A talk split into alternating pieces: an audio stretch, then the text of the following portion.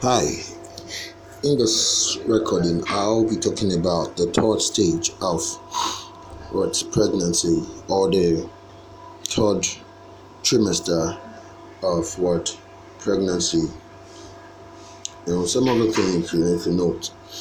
You see, during this um third um, trimester of pregnancy, some of the signs and discomfort of the second stage still persist or continues, you know, and um, you need not to worry when you start experiencing difficulty in breathing, because it shows your baby is fine, you know, and it shows that there is also developing some some changes in the body. And you should also note that these signs or this stop these signs are going to stop once you give birth, so you don't need to worry much. It's part of the process of pregnancy. It's not easy for women, you know. No wonder we we celebrate our moms so much. It's just very necessary because of this, all the stress and process they go through during pregnancy and childbirth. Some of the signs you might notice in the first, um, in this third trimester includes hard bones. You could also notice um shortness of breath, or you may not be able to breathe very very well.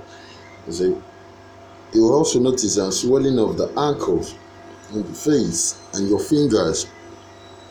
But if this um swelling swellings um gets much or gets extreme, then there's need for you to consult or call your doctor right away, you know, because this could be a sign of preeclampsia.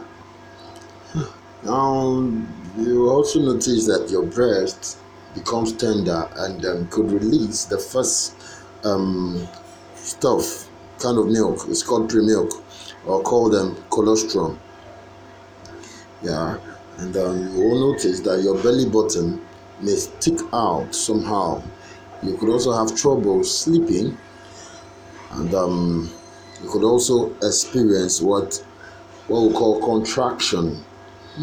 Uh, which could be a sign that you are about to give birth, or that you are, it could be a sign of labor. It could be either true or false.